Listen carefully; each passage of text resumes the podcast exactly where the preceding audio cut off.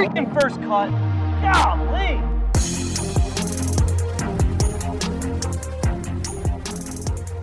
Welcome to the First Cut Podcast. I'm Rick Gehman, and this is your DFS preview for this week's CJ Cup, second straight week in Las Vegas. We'll go tier by tier, breaking down the course, the players, and everything in between. And joining me is Sia Nejad. Sia, what up? What a watered down field this CJ Cup is. They, they couldn't they couldn't get some better players here. What's the deal? Who are we missing? Rahm, Bryson, Cantlay? Is that it? Cantlay. Pretty good. Yeah, there is a question in the chat. I see this in the chat. Does anyone know why Bryson is not playing this week? Uh, he told us this uh, a couple of weeks ago that he was taking off until Hero World Challenge, but I guess he will also play 12 holes against Brooks Koepka in the meantime. Greg DuCharme is here. Greg, welcome. Uh, I think what three more touchdowns from Derrick Henry this week, so you must be feeling pretty good. Yeah, um, to take a turn to the NFL again. Derrick Henry did great. Ja'Marr Chase was fantastic. Cooper Kupp's floor is as high as the ceiling in my house. It's um the spoils of fantasy football roll on. So yeah, happy about that. Hoping that this week's DFS is a little better than last week. We had some carnage. We had some miscuts from guys I was very high on, which I, I knew could happen.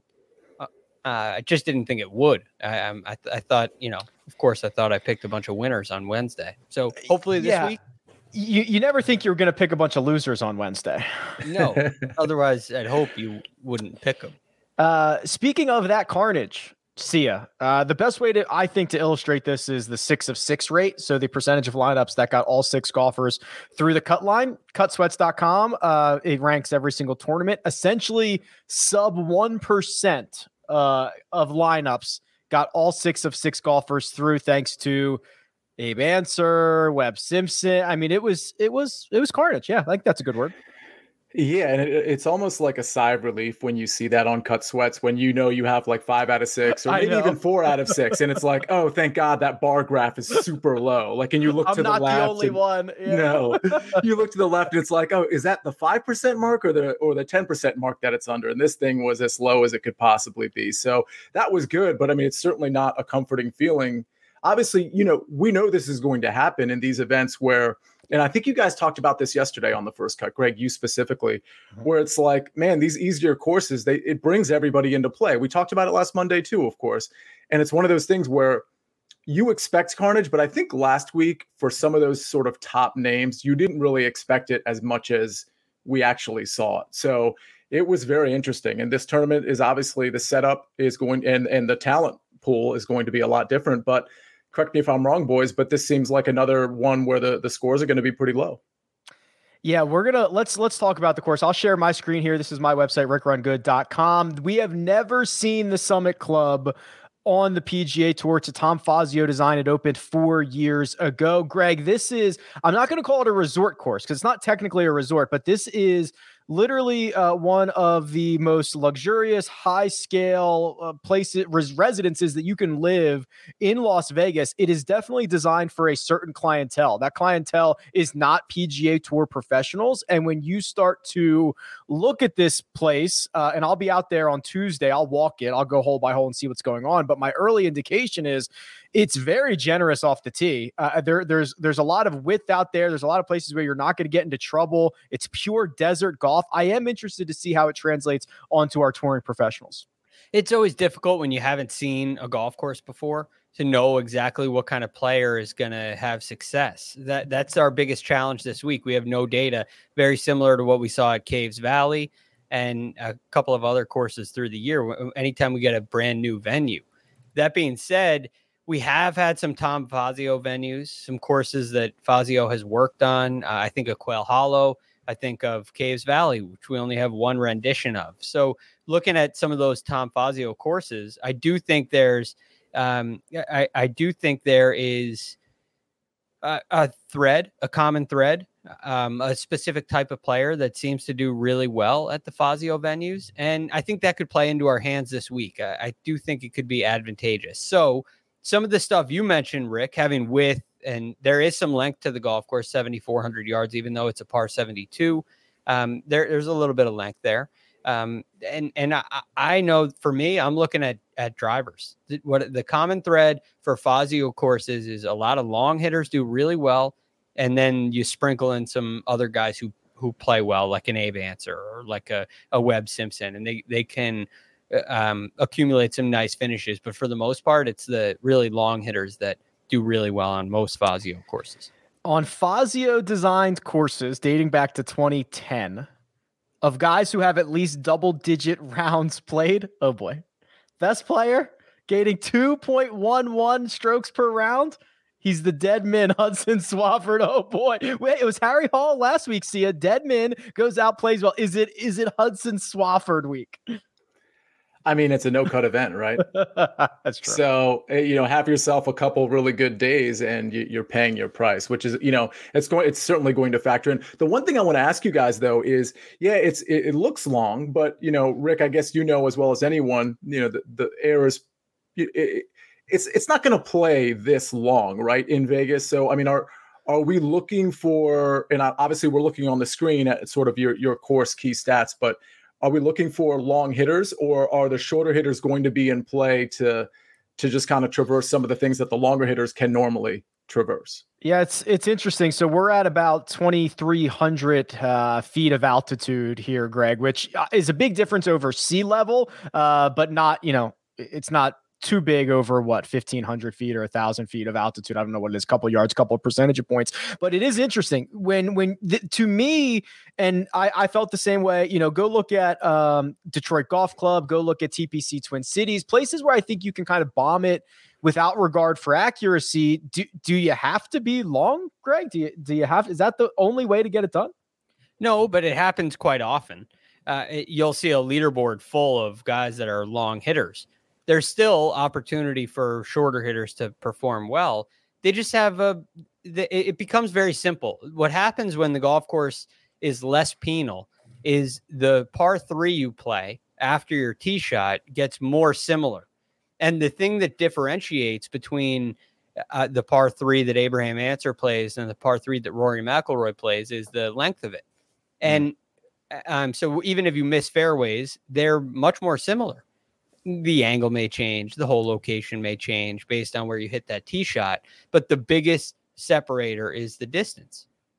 So that's why I think you get a Cam Davis win at the at the Rocket Mortgage, um, a little bit of a longer hitter, um, and and you'll see that from time to time. Is it going to happen every time? No, of course not. But it does give them a built-in advantage. And when we don't have data to back it up, and we don't know exactly what's going to happen, all we know is who designed the golf course. And a, a lot of Fazio courses uh, uh, on the greens, they are big, they have some undulation, but the sections can be flat. So you you don't have huge swinging putts if you're on the right level. So right. getting the ball on the right level becomes important, and that's easier to do with shorter clubs in. So my lean is still longer hitters. I do think it gives them an advantage. Unfortunately, we don't have a lot to go on. So this is maybe one little nugget that may turn out to be a tiny thread, but I do think it's something worth looking at. And I, I think it could be, if you're in between two players, it could be something that gives you a little bit of an edge. Uh, let me ask you this, and then we'll jump to the cheat sheet and we'll dive into this. I'm going to be out there tomorrow. What should I be looking for? I'm not a course architect expert, right? So as I'm walking this course, what should I be looking for? Should I be looking at those green complexes and seeing kind of how big those tiers are or where it rolls off? Should I be looking at width of fairway or length of rough? What things should I consider when I come back with my, uh, you know, my intel? I would imagine length of rough is negligible. One thing I would I'd imagine that as well. This is a common thread on on uh, Tom Fazio courses is where the fairways are wide, but they tend to pinch. And so, where are the where are the players landing their ball? Are there players who can carry bunkers? Even though the rough isn't long, you do get some deep bunkers on Fazio courses, and those can become hazards. And and the bunkers can separate players on length based on carry distance. So mm. again, to use the same two players, Rory may be able to carry the corner of a dog leg and leave himself a flip wedge in, where Abraham Ancer might have to hit a three wood out to the corner because he can't carry the bunkers. He's either got to shape it between them or he's got to lay back off the tee. So I'd be looking at some of those landing areas and where are are they narrow? Are they pinched, or is there within in the landing area for everybody? And that can also be a differentiator. And then, secondly to that, how do how's the golf ball um, receiving the greens? Eh, Are you seeing a, a big first bounce? Are you seeing the greens be pretty receptive? Is there a big difference between a guy approaching the green with an eight iron and a guy approaching the green with a wedge? And if you see that, that big difference, all it does is give a, a bigger advantage to the longer hitters. So um, those would be the two things: landing areas and and firmness of greens. Even though the firmness is going to change throughout the week, it's just it, it can be a good indicator on a Tuesday. Hey, they're they're really bouncy or they're pretty receptive. And it, again, it will change throughout the week, but that's something I'd be looking at. All right, I'm on it. Uh, I will report back, let you know what I find. Let's go to the cheat sheet, and this is an absolutely stacked field. Six golfers see above ten thousand dollars. It didn't take long. Dustin Johnson gets five points at the Ryder Cup, and he's back atop the board as the most expensive golfer, eleven thousand three hundred. JT 11-1, Collin Morikawa 10-8, Xander Schauffele 10-6, Jordan Spieth is 10-3, and Rory McIlroy rounds out the group at ten thousand one hundred do you want to do the Collin Morikawa thing now, or do you want to save it until the end of this uh, pricing tier? Well, I was probably going to start with Collin Morikawa, so Perfect. maybe we should do it now. Collin Morikawa, uh, as has been well documented and will be discussed uh, ad nauseum, is constantly at the Summit Club. Plays out of that when he's in town, a near daily basis. He is over there. Now we have had different conversations about whether that is a good or bad thing when it comes to tournament time, but I imagine Sia most are going to see it as a very, very good thing. Yeah, and especially when you measure it against, you know, whatever metrics you think are important here. Like for me, for example, uh, strokes gained par five, uh, which I think is pretty important here. Approach off the tee, um, recent form is good. So I mean, Collin Morikawa makes a lot of sense. I think Collin Morikawa, and, and probably in this top tier, Justin Thomas, uh, especially with his recent form, him him kind of coming on. I think those two guys are are really good plays. I think Xander's a really good play. There's there's not a lot of plays I don't like here, but I would probably be focused on Collin Morikawa the most, um, particularly because of how familiar he is he is here. But all the other stuff sort of matches and measures out too. So it's it's one of those things that's going to be hard to get away from him uh, when it comes to ownership. I'd be really curious to see who the top guys are in this range. I will say this in in already building a couple of lineups it, it feels like it's soft pricing because of who was in the 6K and who was in the 7K, even the 8K range. So yeah, there shouldn't be a conversation that you're having with yourself like, oh man, I just I think DJ is or Justin Thomas, I, I just think they're priced too high because you're going to be able to fit in the, the team that you, especially in a no cut event, you're going to be able to fit in the team that you look at on Wednesday evening and you're like, yeah, this team is ready to roll. So I wouldn't worry about prohibitive pricing here. Yeah, I think that's right. I'm probably uh, a, a, bit partial to the pivot to the other Las Vegas resident, Xander Schauffele, who's just always in complete control. He's going to be very familiar with with the setup and the conditions. He's great on bent grass. Greg, when you look at this this 10K, uh, we've got let's see, two guys who have thrived in no cut events. That's Justin Thomas, Xander Schauffele. You have the connections to the club with Collin Morikawa. You have Dustin Johnson, who we know when he's like whatever direction he's going in good or bad, whatever direction he starts going in, it's kind of hard to stop him. So we might mm-hmm. be in the midst of starting a run like that. And then Spieth and McIlroy, who I imagine will just be overlooked because everyone might opt for one of the top four. The guy that jumps out to me, maybe it's because his his picture on uh, on DraftKings has a has him in a red shirt. That might have something to do with it. But Rory McIlroy jumps off the page to me. I, I, look at what he's done in um, in, in, other Tom Fazio venues. He played very well at.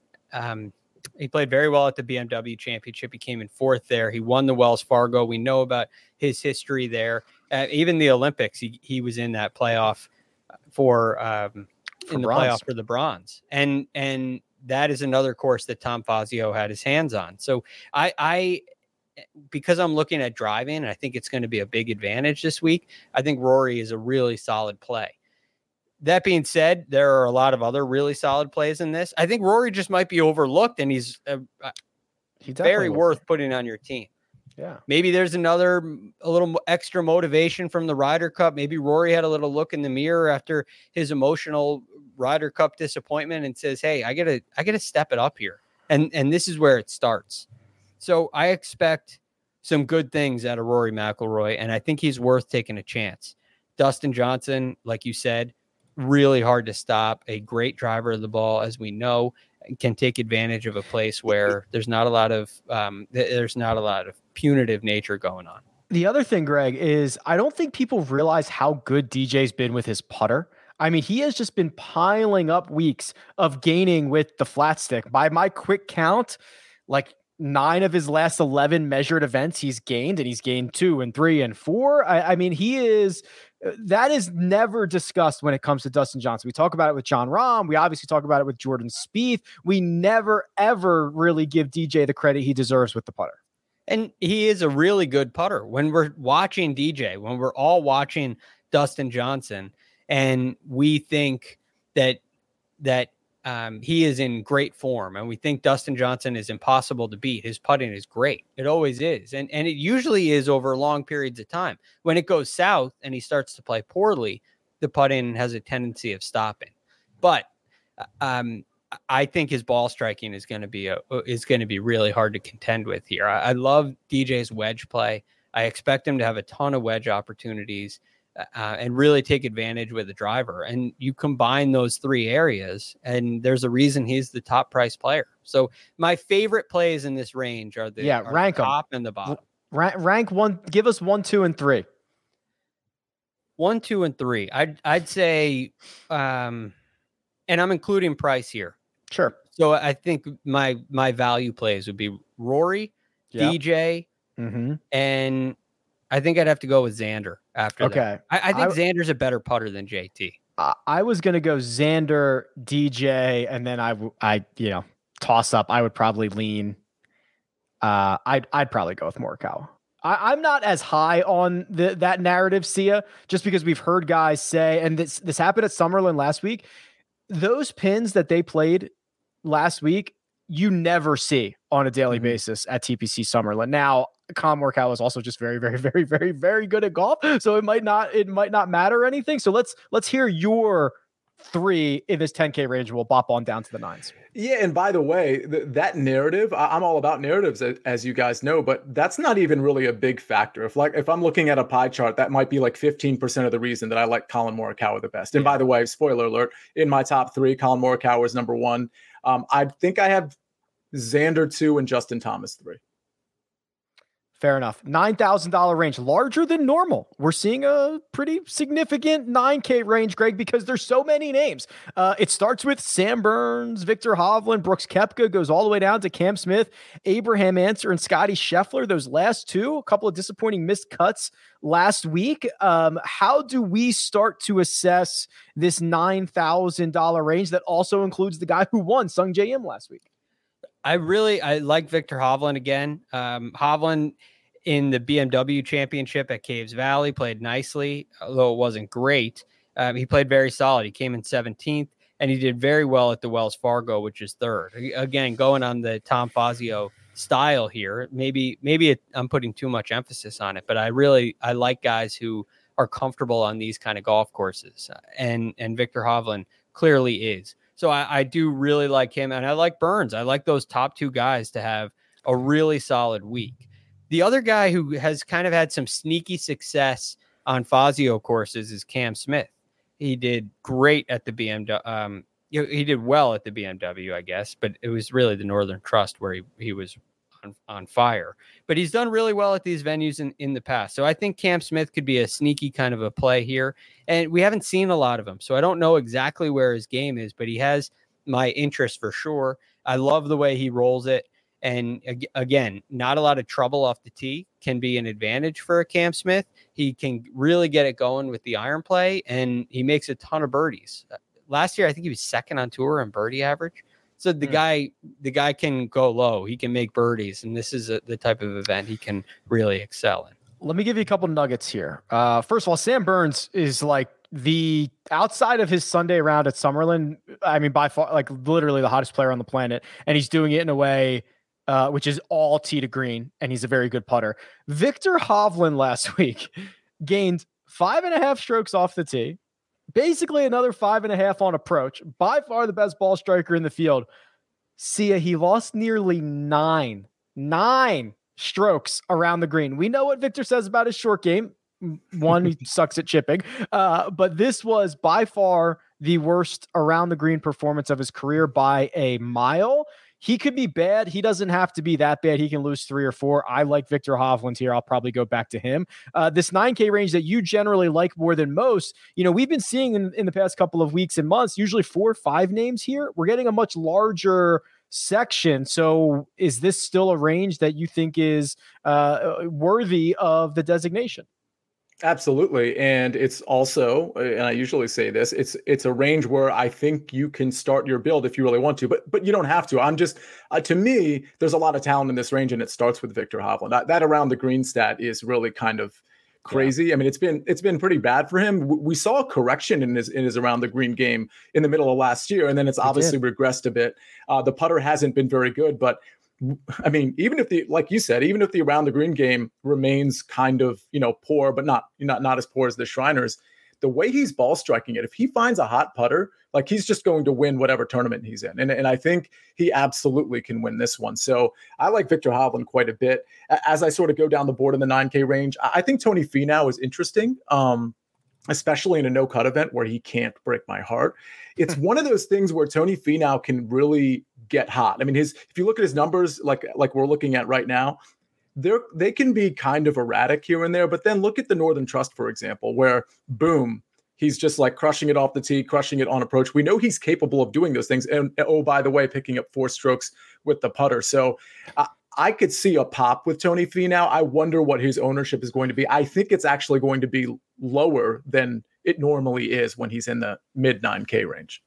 Yeah, I uh, I agree with you, and I, will give him credit. You know, he lost four strokes putting at the Tour Championship, but he has been much better with the flat stick recently here. So, Sia, I want to bounce this right back to you because this is a, a rare occasion where we get a an event in the same town the following week. So, when you start to assess maybe someone like Sungjae Im, who obviously was playing well coming in uh, to last week, wins the event, has to do the media obligations, but does not have to hop on a plane and go anywhere. Does that change your perception of the previous week's champion?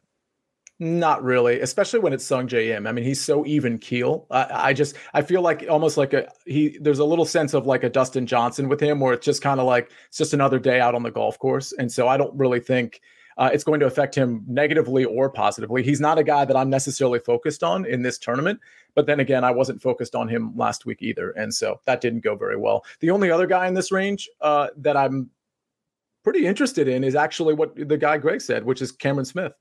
Um, you know, he doesn't really grade out tremendously well, especially if you're focused on off the tee, but usually it's those tournaments where Cam Smith just surprises everybody. And uh, from an event history standpoint, um, again, I stress event history. He's he's been great, but more importantly, I, I, his game has been in good shape, and, and I think his approach game can get really hot, which which could and his putter can get hot too.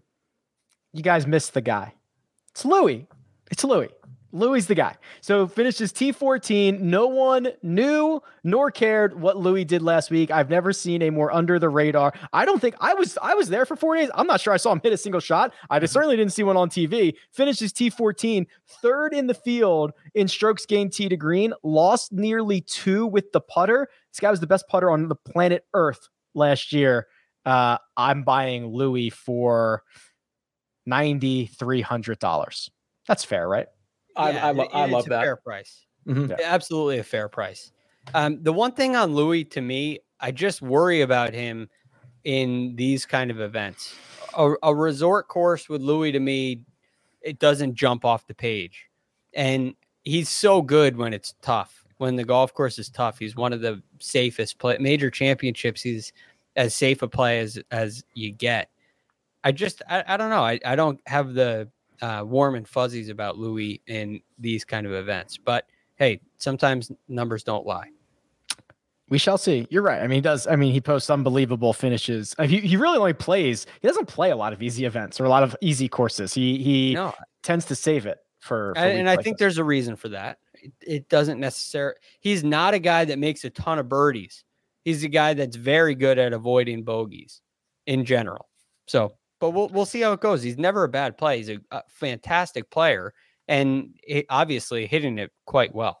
I want to move on to the 8Ks, but before we do, uh, we got to talk a- Abraham Ancer and Scottie Scheffler because they were probably two of the biggest disappointments uh, from last week. Both missed the cut. Ancer was horrible. Uh, he was two over. Scottie Scheffler was one under. He tried to make a run on Friday to make the cut, but let's see. Ancer, again. These are all in two rounds. Ancer lost six strokes on approach, another shot and a half on the greens.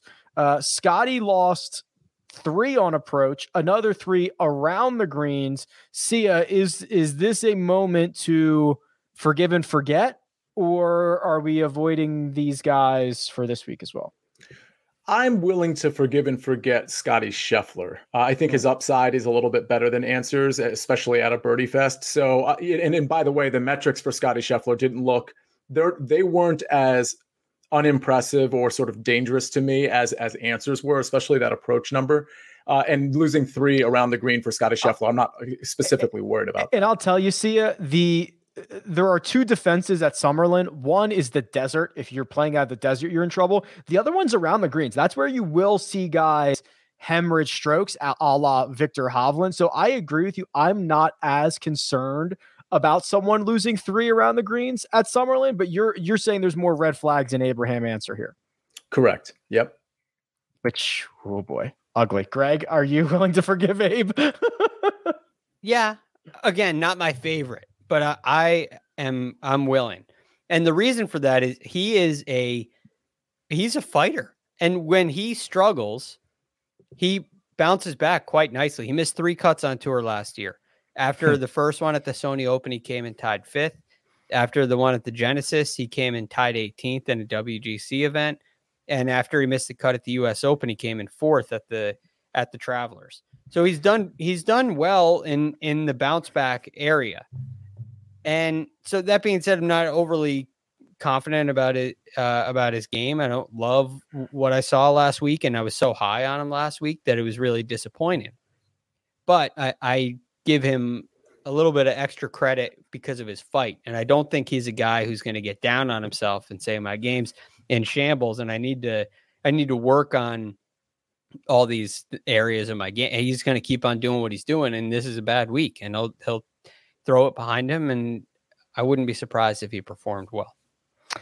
The other, uh, to Greg's point about the bounce back week, all of those that he pointed out were indeed the next week, uh, not necessarily the next start, which is always good. It's a quick, it's a quick bounce back period. Okay, we're gonna get down to the 8K and the 7K and the 6K, which the eight and the sevens that that might be my favorite place. But first, we're gonna take a quick break and hear a word from our partners.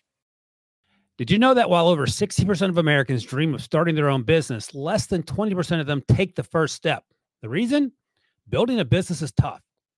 Tailor Brands is simplifying the business journey. From launching and managing to grow in your business, Tailor Brands isn't just another tool, it's your online business partner from launch to success. With Tailor Brands, building your dream business becomes an effortless experience. Their comprehensive platform guides you through every step, ensuring you have everything you need in one place. From LLC formation to bookkeeping, invoicing to acquiring licenses and permits, and even setting up your bank account. Tailor Brands handles it all seamlessly. And our listeners will receive 35% off Tailor Brands LLC formation plans using our link, tailorbrands.com slash CBS Sports. That's T A I L O R B R A N D S dot com slash CBS Sports. So start your business journey today with Tailor Brands.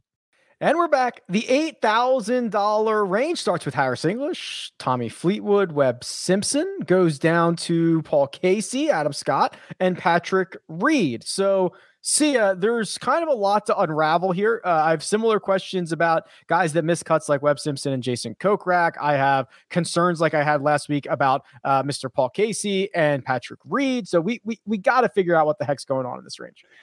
This is a really tough range to handicap, in my opinion. Uh, there's two guys that sort of jump out to me. One is Harris English at 8,900. Yeah, he's coming off a miscut, so hopefully that keeps ownership down a little bit. But really, what failed him was the putter more than anything. I think he lost six strokes putting, and, and we're about to see it.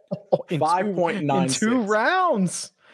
That might be his worst ever. Hold on, let me figure that 5.96. That is his worst two round total um, in his career. Yeah, and so it's one of those things where I, I, don't. I mean, honestly, it wouldn't shock me at all if he gains two strokes putting at at this turn at this at the um at the CJ. And he, we know he's a good ball striker. I mean, he didn't strike the ball particularly well last week, but he wasn't horrible by any stretch. And honestly, he's just he's been hot. His recent form has has been good. I expect the putter to regress the other way, and I expect uh, the ball striking to be there. So I think he's sort of a sneaky play, not a super sexy play. Hopefully, that means ownership is kind of low. Uh, speaking of ownership kind of being low, and a guy who missed the cut last week, Jason Kokrak. Uh, yes. He was another guy through two rounds. If you look at his numbers, his metrics, they weren't really that bad. He had one day he was a little shaky off the tee. He had one day where he was kind of bad with the putter.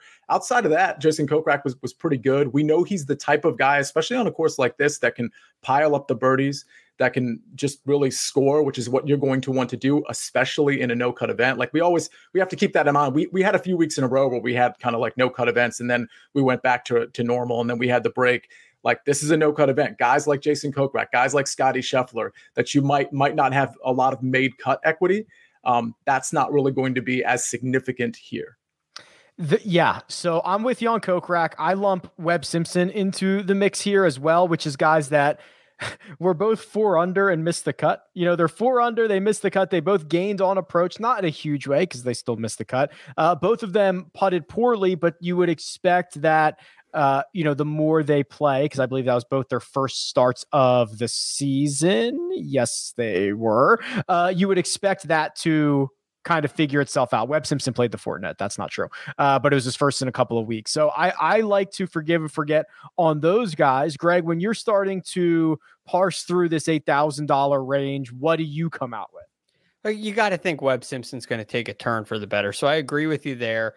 Although I'm not, again, I don't love it. Jason Kokrak jumped off the page to me but um, he's technically the defending player, champion, technically the right. defender, and that could work against him because again, it's like Lanto Griffin when he was defending the Houston Open. The golf course moved, and you you have we spoke about this. That's why I bring it up. You have all the disadvantages of being the defending champion with extra media obligations and uh, all that, all the stuff that goes along with that. But it's a different golf course, so you don't have that advantage.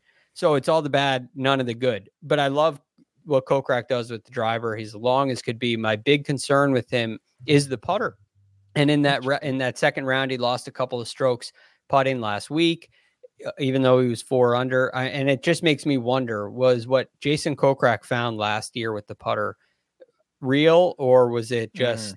Um, is it a one year flash in the pan year with the putter? So I've thought about that because he had like a huge gain year huge over year. Gain. Now, uh, and I thought about that for like the first half of the season. I'm like, this this might not be real. Can you have an entire season of like just off the charts? Sia says no, that you can. No, no. I mean, that doesn't mean it doesn't mean he's going to continue to be like. Uh, uh it doesn't mean he's going, putter. Right, but but what I'm concerned with, what especially when it comes to putting, is the potential to be a good putter. And so when you give me that consistency last year for such a period of time, of course I'm worried about the putter, just like Greg. But I know he has the potential to putt well because he showed a pretty large sample size of doing that. So that's why guys like that really intrigue me, especially when their stock is a little low. And I agree with that. One of that's one of the reasons why I like him. It's just my con- that's my that's my concern. So Kokrak is like a guy you circle multiple times. He jumps off the page. Mm-hmm. He's he's the perfect style.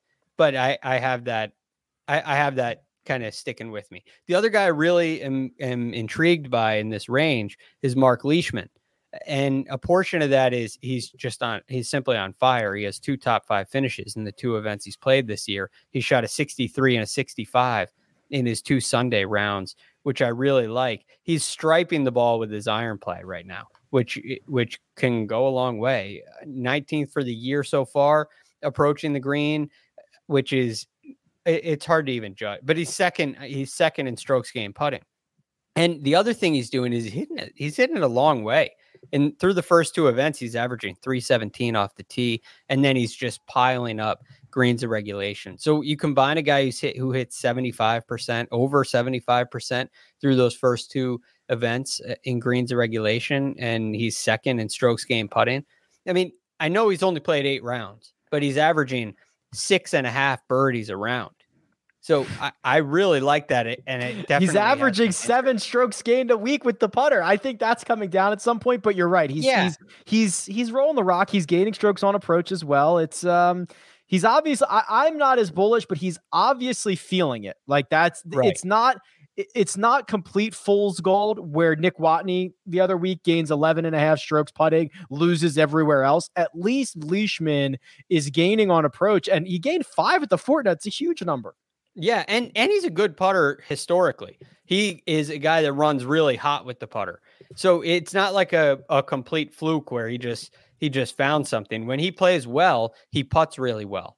So eh, not necessarily the most consistent putter on the PGA Tour year over year, but he's a guy that's been that's been quite good in the past, especially when it goes well. So I, I think in a no cut event as well, it's a good time to take a, a flyer, even if you feel like you're a little late. I still think there's a lot of value in in Mark Leishman in this range. Anybody else see you? Uh, I'm like lukewarm on Adam Scott. I guess we'll wait and see on Patrick Reed. He was pretty bad last week at Summerlin. We're getting a glimpse of Lowry and Hatton for the first time since the Ryder Cup. I, I really, I'm not 100% sure how to necessarily approach this range. Well, Casey and Lowry are, are, I think, the ones that I'm interested the most in the most in terms of like a second tier guy that I haven't decided whether I'm I'm playing or not. Uh, Casey's game's been a little erratic, but we know he's pretty good on approach. I mean, wow, th- that speaks to me a little bit. Uh, it's yeah. been the putter, obviously, that's gotten in his way. But again, the putter's been bad, but he at least has flashed some potential with it. I mean, there's a, obviously a couple nice ones there, but then there's a couple where he's just a zero putter, essentially. I mean, off the tee on, and on approach, um, I can't really argue with that. And at his price, I mean, we saw Casey play really well um, kind of towards the beginning to the middle of last season. And it wouldn't shock me if he picks up right where he, at least where he left off from there. Okay. I, I, I don't know. I will be doing some uh, soul searching for the bottom of this $8,000 range, but let's jump on down to the $7,000 range. Starts with Justin Rose, Kevin Na, Max Homa goes down to Russell Henley, Cameron Tringale, Jason Day. Sergio Garcia, we're seeing for the first time since the Sanderson Farms. Uh, Siwoo Kim, who we see every single week. Max Homa back in the field for the first time since his victory at the Fortinet. Greg, when you start to dive into this range, what do you find? I'm interested in Joaquin Niemann and Sergio Garcia primarily. Okay. Part of the reason is they're very, very good drivers of the golf ball. Uh, and they're and they're long. Sergio showed us at the Ryder Cup. He still has a, plenty of power in the bank. Now, I'm not sure how that's going to translate this week. Um, so I would say Joaquin is probably my favorite in this range, and he can be risky. Um, but I, I, was happy to see him do this. Uh, gain strokes putting last week. That was yeah. That was that was a big mm. thing that we were looking for. I think we talked about it last week. He lost the putter at the end of 2020 or the end of the 2021 season, uh, which was uncharacteristic and i was worried uh, it was like the shriners was going to be for me a defining moment it, did he fix it in the month that he had off seemingly he did i i'm i'm fairly encouraged but what by what i saw from joaquin and he's a he is a good putter typically. He was 49th for the year but as you said it, it did really start to slip at the end he lost a lot of spots in that ranking. But he's a great ball striker very good driver of the ball, creative with the with the driving, and he's a really good iron player as well. Uh, last year on tour, he was 49th approaching the green, and so far through four rounds, uh, he's, he's 97th, but gaining on on the year so far approaching the green. So uh, Joaquin Niemann really has my interest, and on the Sergio Garcia front, a pair of 70s at the Sanderson Farms. I, I'm not sure how concerned I am about that, um, but I think there's a lot to like about it about a Sergio Garcia. He played really well at the, at Caves Valley at the BMW Championship where he was tied sixth. So I, I maybe again, and Joaquin played pretty well there as well. I think he was top thirty there too.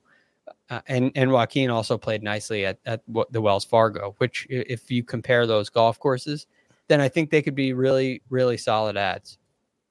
Sergio Garcia gained strokes at the Sanderson Farms and miss the cut. Hard to do. It's hard to do because you have to finish like you have to finish 60, basically like 66th to like 71st. It's a very small window you can do that in. Right. Man, he did. He's he's in good form. He's a really good. He's just a he, he's a really good ball striker, and you're hoping he can he can get it going with the putter because you know he can contend. You know he hits it well enough to contend. Statistical anomaly that week. Uh, Yeah. Okay, see, I've circled. Believe it or not, I have one, two, three. I have four names circled here. One of them is not Harold Varner III, who I guess we need to keep an eye on. He is, uh, as we speak, still in this field. Congratulations to Harold and his wife. HV4 has arrived. Uh, Oh. So congrats. I don't know if he's planning on playing. So we'll keep an eye on HV3 over the next couple of days. But this 7K range, Sia, uh, you're speaking to it. What is it saying? Okay, so I have four guys, Rick, and it sounds like you have four guys as well. I do. I'm willing to bet I have two of your four. okay, tell me who they are. Let's go one by one. Aaron Wise, For sure is one. Yes. boom. Maverick McNealy, Not one for me. what? Uh, Alex Noren, Okay, that's two. That's one. That's one of mine. nice. Uh, I thought that one was the obscure one, uh, and then Cameron Tringale, No, we you, you got it right. Two was the line. two of four.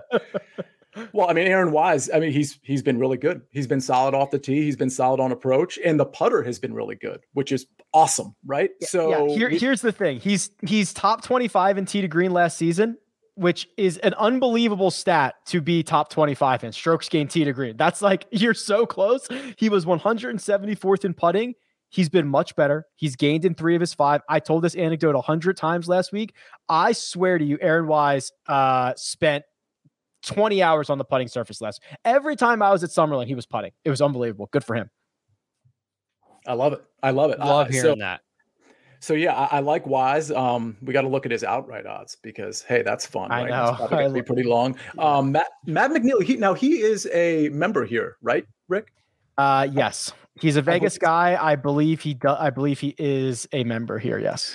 So aside from that narrative, which could be a pro or a con, he's in the metrics I looked at for this tournament. He's top twenty-five in almost every single one, um, and of course that's going to be like approach off the tee, around the green putting, but then some other stuff like stroke gain, par five, you know, birdie or better, those kinds of things. So he's near or it within the top twenty-five in almost every one of those. And you know he's good off the tee. If, if we want to look at that, he's sixth in this field, last 36 rounds off the tee. Uh, and I, I do like that he's familiar with the course. So Matt McNealy for sure. And then Noren, I mean, he's just one of those guys where the metrics don't jump out at you. It's almost like the Cam Smith thing, like a, a poor man's Cam Smith, like where the metrics don't always jump out at you, but they always every third tournament just find themselves near the top, just making it with the putter, which Alex Noren is prone to doing, and the short game. I like him. And then Cameron Tringale, I just think with Cameron, it's it's a price thing. At seven thousand, it seems a little too cheap for his caliber of player. Um, believe it or not, for those of you that don't think he's the guy that can score in par fives, he's pretty high up there. We know he can get hot with the putter. Off the tee is is slight, maybe more than a slight weakness for him. Um, but outside of that, he's great, and so I'm willing to forgive that, especially at seven thousand. The thing about Noren is most people will only look and see, like they'll click the PGA logs or whatever, and it'll say T4 at the Northern Trust, T9 at the BMW Championship, which are both great. They might not know he also, the week before those, had a T16 at the Olympics. Then he played twice on the European Tour. T27 at the BMW PGA Championship, which is a premier event on that circuit. And then just, uh, I guess it would have been two weeks ago, T12 at the Alfred Dunhill. He is playing a lot of really good golf all over the globe at the moment. So I I too like Alex Noren. The other two that you missed or that we did not align on, one was Talor Gooch, who just continues to be Yeah. uh, just a ball striker, right? I mean, just flushes it. He is generally inaccurate off the tee, but l- longer than average. I don't mind that this week. And then the other guy was Russell Henley, who I believe uh, led the field in strokes gained approach last week. He did, which is just like it- it's it's vintage Russell Henley. Put yourself in a lot of situations. He's got a high enough floor. Those are the four that I had in that range. I really like the Gooch play. Uh, he's been playing some great golf. 11th and 4th in his last two starts. He finished fifth at this event. I understand it is a different golf course, but it is a similar caliber of field, a similar setup, 78 golfers, uh, no cut. Uh, is he's he's like on the he's not having a coming out party. He's like on the verge of having a coming out party. He's like coming. He's like he's like. Uh, just, I don't want to say he's even star adjacent. He's like adjacent, adjacent to becoming a star. Rick, last year, it's funny you mentioned that. Last year, around the January timeframe, I believe it was, I did something about picking guys that were ready for a coming out party, and he was my he was my top guy. There were so mm. many metrics, there were so many areas of his game that were really trending in the right direction, and he performed well at, at events like the CJ Cup, some big events in the fall. So I really thought his coming out party was going to happen last year it just kind of was average. It, it, didn't happen. And maybe maybe I'm a year early on him, and it happens. It's happening right now. So I totally agree with you. Uh, I'm a huge fan, and I think he's always oh he's a very safe play, week over week, a very safe play. So I, I love it. And he won't miss the cut this week. So see ya, good. Let me just, uh, yeah, that's true. Uh, let me just point out that Aaron Wise and Alex Noren are both 60 to 1 to win the tournament, 45 to 1 to be your first round leaders. They, they share similar numbers here. Uh, I'm not saying that's a great play. I, 60 to 1 is kind of fun, but I also noticed Hovland's 30 to 1. I think that actually is a good number. So, okay, I'm done with the betting thing.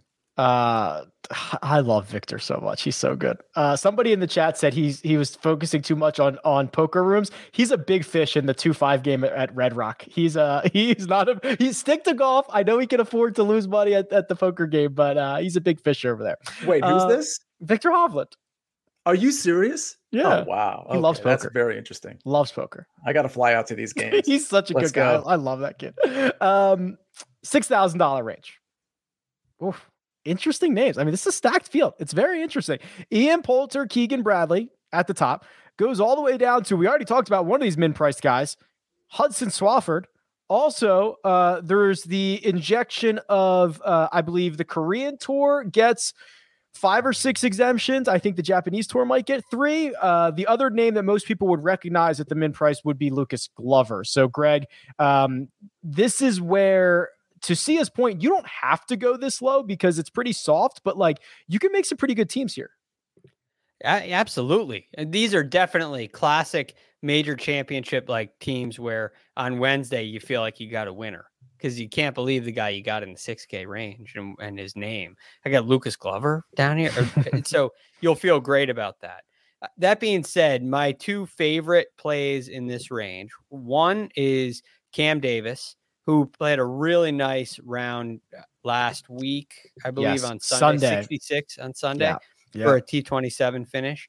And in a way, this reminds me of a Detroit Golf Club kind of scenario where you can hit it really far. You don't have to be that accurate. And he's a Correct. big time birdie maker. He was 22nd last year on the PGA Tour in birdies made. He look his, nicely. Look at his bent numbers.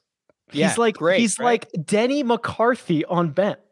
So I, I think he's I mean, I, would look at his uh his odds too. It, see ya if you're oh, interested. Oh, fair if, enough. If, that's what you're into. Uh, but any, so I, th- I think Cam Davis is a really smart play, and he's at 6,400. I mean, you could almost start there, and I think he's trending in the right direction. So I really like that. And if you want to go a little lower, a little deeper into the doldrums, I might go with a guy like Keith Mitchell. Uh, mm. Keith Mitchell is, you'll see, he's coming off of two missed cuts. At the Shriners, he shot 70 68 and was very near making the cut. But the thing I really like about him, and again, I, am sticking to my guns here with the Tom Fazio stuff. Maybe it's oversold. We'll see. Uh, I think I think it's going to play out. And I look at a guy T3 at the Wells Fargo Championship, and he played he played okay at the BMW, but he plays really well at, at Quail. And if there's any comparison, any any situation where those two things may align, Keith Mitchell at 6,200 in a no cut event might be a, a, a nice avenue. Harry Higgs is kind of interesting. I followed Harry for a while because he was playing with Doc Redman and Anirban Lahiri. I followed that group for a while. For a while, looked looked pretty much in control of his game. I'd be interested to roll back at that number. He's sixty one hundred, I think. See, uh, how in the world was Harry Hall not in the optimal lineup last week? That's a great question. That here was a, the that, here was the uh, here was the optimal. Sung Jae at 92, Wolff at 82, Leishman at 76, and then three guys in the $6,000 range. Schenk at 68, Hadwin, Greg at 68, and Rory nice Sabbatini nice coaching at 6,500. The optimal lineup scores 756 points and costs 45,100. So if you're a big fan of leaving $4,900 on the table, you probably had yourself a pretty good week. Wow. That's that's impressive. But Harry Hall, you, min price. You leave there. that much on the table, Rick? Do you will you go that? Uh, sometimes. So the when I run lineups like that, I will cap. I'll, I'll just cap it at like forty seven thousand, and sometimes they show up in their 50, 45,100, right? Depending on whatever metric I'm optimizing on. But um, generally, I yeah, forty seven or forty eight thousand. I'll cap it a lot of times. Yeah, and, and, can I just say, for just patting first cut on, on the back here, Please. it was just last Monday where we actually dropped some knowledge about Harry Hall on the course that he was about to play, where he top 10. And then the week before, we dropped some knowledge about Sahith Theegala, who also top 10. These guys were like near the mid price, min price at the time. So uh, it pays to watch the first cut Monday. It just also, nice. it just also like golf is so deep the fact that the you know what I mean, like someone has to be sixty two hundred dollars, someone has to be six thousand. They're all very very good at golf. You know what I mean? Yeah, it's and it's actually. A, it's a cool way to think of it because like you're right somebody has to get slotted into that especially when the talent is, is pretty deep like it is here somebody yeah. has to take that number and it doesn't necessarily mean it's going to be a bad golfer anybody else here Sia in the $6000 range so I, I like keegan uh, I mean, the, the ball striking hasn't really been there. The putter certainly hasn't been there lately, but it's one of those things where I, I know Keegan can do it. And it's, yeah. And at 6,900, it just seems to me that like I, am willing to take a chance on a guy like that. At, I raised my eyebrows at Keegan too. It, it, it's interesting. Maybe it's just the name, but I see where you're going. See ya. Yeah, I mean, we've you know we saw it again. You know, if you look at the the summer last summer, I mean, we're, we're seeing the ball striking that we're we're used to seeing with a guy like Keegan Bradley. We're seeing a decent putter and I think he can find that again. And when he when you're 6900, listen, if he was 8200, I wouldn't consider it. But when you're 6900, it allows me to do a lot of different things. So I like him. I like Kevin Streelman uh, a lot for some reason. Uh, the metrics are okay across the board. He just seems to me like a guy that is going to strike the ball well. He's not going to be terrible on the par fives, even though he's a shorter hitter. And he seems to me like a guy that's just not going to have any ownership. And so he's another guy that I kind of want to lean on. Yeah, you know, he always has a pretty decent floor. You know what I mean? It's just right. like he's not gonna. He's rarely gonna kill you, uh, which I think can be valuable, especially as he's. You're right. You're you're in this price range, and um, you know, just finishing like inside the top thirty is probably worth it here. See, right, you, the, you love Streelman.